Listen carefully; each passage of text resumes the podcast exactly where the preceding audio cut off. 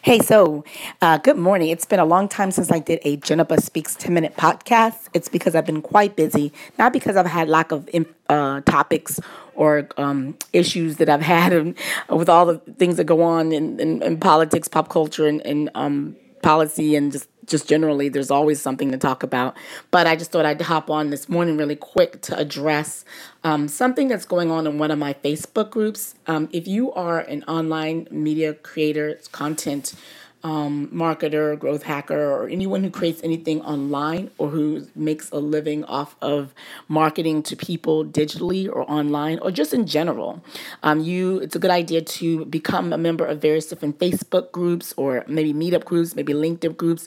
And the beauty of the sharing economy is people share everything. They share their stories, they share ideas, tips, news articles, um, just um, you know resources with one another, and you can learn a lot. It's like going to school. You no longer necessarily need to actually go to a university or college to learn. You can learn from one another, and the practical experience is so much more valuable, so much better um, than just learning from a book or textbook, um, the theory. Anyway, so that being said, so I'm in a group with some Black women bloggers. I'm in groups with microbloggers. I'm in a group with um, old mode bloggers. And other great thing about being in those groups is that you also learn how much people are being offered and paid for campaigns. And one thing I've learned recently from that experience is that people are paid um, what people value with them. I've seen a lot of bloggers.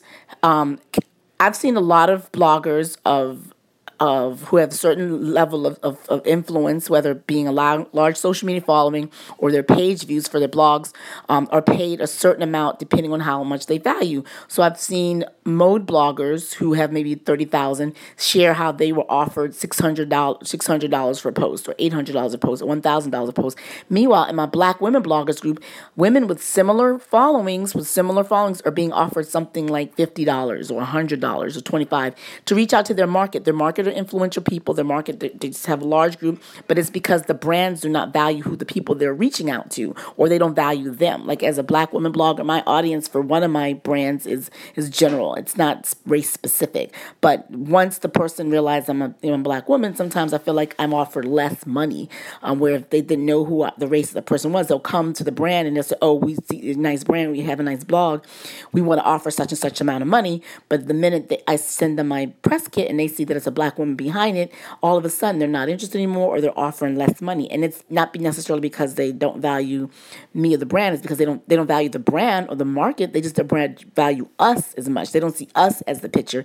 And that is because um, that's just how it is. So I'm on this group and we're talking about it and someone shares an article from two, recent, like from February 2016, which says, and we've seen these type of articles before, that black people are the tastemakers. You know, in 2015, they're the ones establish all the cultural trends. That's not new. But what the articles tries to suggest is that even though it's not new, because of the success of things like um, Scandal and Blackish and other things, that marketers are now actually watching what these folks are and know that there's a big market and they're coming after and they're paying. And that may be true for the most part, just for people who are indeed targeting the black audience, the black market, that's fine. But for generally, in terms of fashion trends and culture, I noticed that a lot of the campaigns do not have black faces. And that's not because they don't value them, it's because their audience, they don't think their audience can relate. And here's an example of it I love this new app called Musical.ly. I'm always on Musical.ly because I think it's fun. It's a lip syncing app. You can take your favorite songs, you can lip sync over, you know, Vine skits or whatever like that, and put your own spin on it and just share it. And some people would like it and whatever. It's no big deal you know, people don't, a few people got famous off of that, but I just like it because it's fun. It's a nice mental break to do that once in a while, so I do it. I did notice when I first got on there that the majority of people on there are white women. I mean, white kids, like aged maybe nine to maybe 14, perhaps, maybe, you know, a little bit older. There's not a lot of older kids on it. So it's really little kids. The other thing that's interesting is a, a, lot of the songs on there that are popular are rap songs. And you see have these little white kids, suburban kids, lip syncing over songs that have the word nigga, N I G G A, in it often. And it's, it, it's disturbing to see, but you know, whatever. It is what it is. But the reason why I say that is because that just shows how those children are influenced by rap and they're interested by black culture, but they're not necessarily interested because they want to be those rappers or whatever. They just think it's cool. So even though a black community or a black blogger or a black fashion person may create or initiate a trend um, and put it out there, it's not going to necessarily, they, the people who pay for campaigns don't necessarily see it valuable coming from that black blogger. They'll take the, what the black blogger's putting out and they'll build a campaign around Hadid or, uh, you know, a Man Repeller or, you know, or um, um, so one of those other it girl bloggers around the same. They'll be saying the same thing black bloggers saying, but they'll pay them and build a campaign around it because they feel like the black bloggers are creating the trends, but they're not going to be able to sell the trends. They're going to need to get a white person to sell the trends that black people create. So that's really a bit disturbing, but it is what it is, you know. And that's just, I mean, that's just how it is. It's always been that way. You know, you look go back to marketing, advertising, fifty years um, beyond and before. That's just how it is. People just don't think that folks can relate, and if someone can't relate because it's not their culture. Um, you know, brands don't want to intimidate or, or, or, antagonize who they're trying to reach out to. So, you know, that's, that's, I mean, that's just, it is just what it is. And I just saw one person say, well, then since we're influential, they need to start paying us. It's kind of like, no, that we'll pay a few of the popular bloggers for the most part to do that. Um, and then, and for the ones, you know, who are targeting like, you know, the, the blackish followers, yes, they, they'll pay them, they will.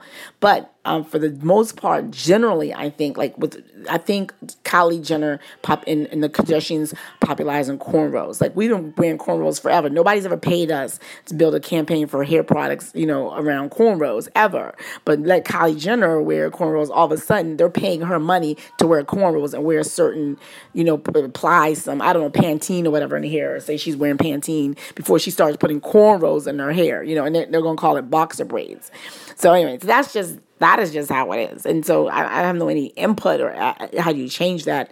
Um, I just, someone was saying, well, we just command money. It's kind of like, no, you, can't command money when people just don't value you. What you need to do is have a monumental culture shift where people either are hiring folks in power who a mix of color or you have to convince the people of to be in power that um, you know there's value in actually hiring and paying the originators of the, of the trends that people are actually watching the originators of trends and they're making decisions based on the originators that they don't necessarily need a white face in order to be influenced. But i think the, the the brands believe that's the case. They believe they need a white face in order to influence. They don't realize that young children days aren't necessarily saying well i'm not going to select that person you know because they're white. It's just it's kind of like a self-fulfilling prophecy. They put white influence influencers and they pay them and then they're the ones that are most successful and then they just tell themselves, well, that's who we need to pay. But it's not necessarily true. It's just that you already per, per, per, per, project that they're the ones the most successful. And so that's who you go look for and that's who you pay. And then, you know, and then they do have the effect because they have all the money that you throw at them, you know? So there's no saying, there's no way for you to know if whether or not a black blogger or a brown blogger will be able to have the same impact unless you test them out, you know? And they, they're just not tested out. So it's never ever going to change. And so um, the hypocrisy then in the community, I feel those people in that, I mean, that's just, that's just how it is. And they should never ever criticize other trends or other markets as being discriminatory or as being unfair or inequitable because we all they all do it and that's just life in America. so I know it sounds militant, it sounds um, I don't know, um, you know, I guess uh, pessimistic, but um, it's just how it is. I just have no hope or faith that it's going to change. And the only thing I can say is that for those of you in that community, is just to diversify the way you make income and don't rely on it. You know, you're not going to get rich off of that. You have to build your own product, build your printables, your ebooks, your e-courses, your web courses, whatever you're going to do to sell a market, your brand. Um, other ways, whether it's affiliate marketing, whether it's ad marketing. The thing about ad marketing is that um, the ads they just count the clicks and the numbers, so you're going to get paid off the clicks and the numbers um, you know, now another story would be whether or not there's an ad, um, whether an ad campaign says they don't want to be on urban blogs. That's another issue for another day. But for the most part, if you have an AdSense account and you just, you know, you're just getting clicks per mile, the clicks don't know what the race or the gender or any socioeconomic standing of the people who are clicking. They just know they're being clicks. And still, same thing with affiliate marketing. You have an audience that follows you, that's loyal and follow. You know, you can make a lot of money off affiliate sales. So between affiliate marketing, advertising, selling own products, I think that's the way that. And then at some point, if enough Black and Brown bloggers become highly, highly, highly successful from pushing their own things, then maybe the audience, maybe the market will shift and they will recognize, okay, then maybe they can sell on their own. It's kind of like books. Like you know, you have to go independent, create your own book, sell a certain number of units before you can convince a publisher or um, or book agent that you may be you know be worth going ahead and hiring you and taking you on as a client because you have to prove yourself first because you know you know once the industry doesn't recognize your value you have to prove your value first. And so maybe that's what black and brown browns need to do. We just need a lot of us to become successful being independently successful and then they'll get it. But until then it's just status quo and business as usual. So you know anyway that's it. Don't i don't know. Take take for what you take from it but i did want to put that out there um in my 10 minute podcast and i think it's gone over. Let's, let's see. Yeah yeah, it's just pretty good. Just a little bit over 10 minutes. I did well tonight. All right. Good day. It's Jennifer Speaks, um, JenniferSpeaks.com, Jennifer Speaks on Twitter, um, and all other places on social media. Bye.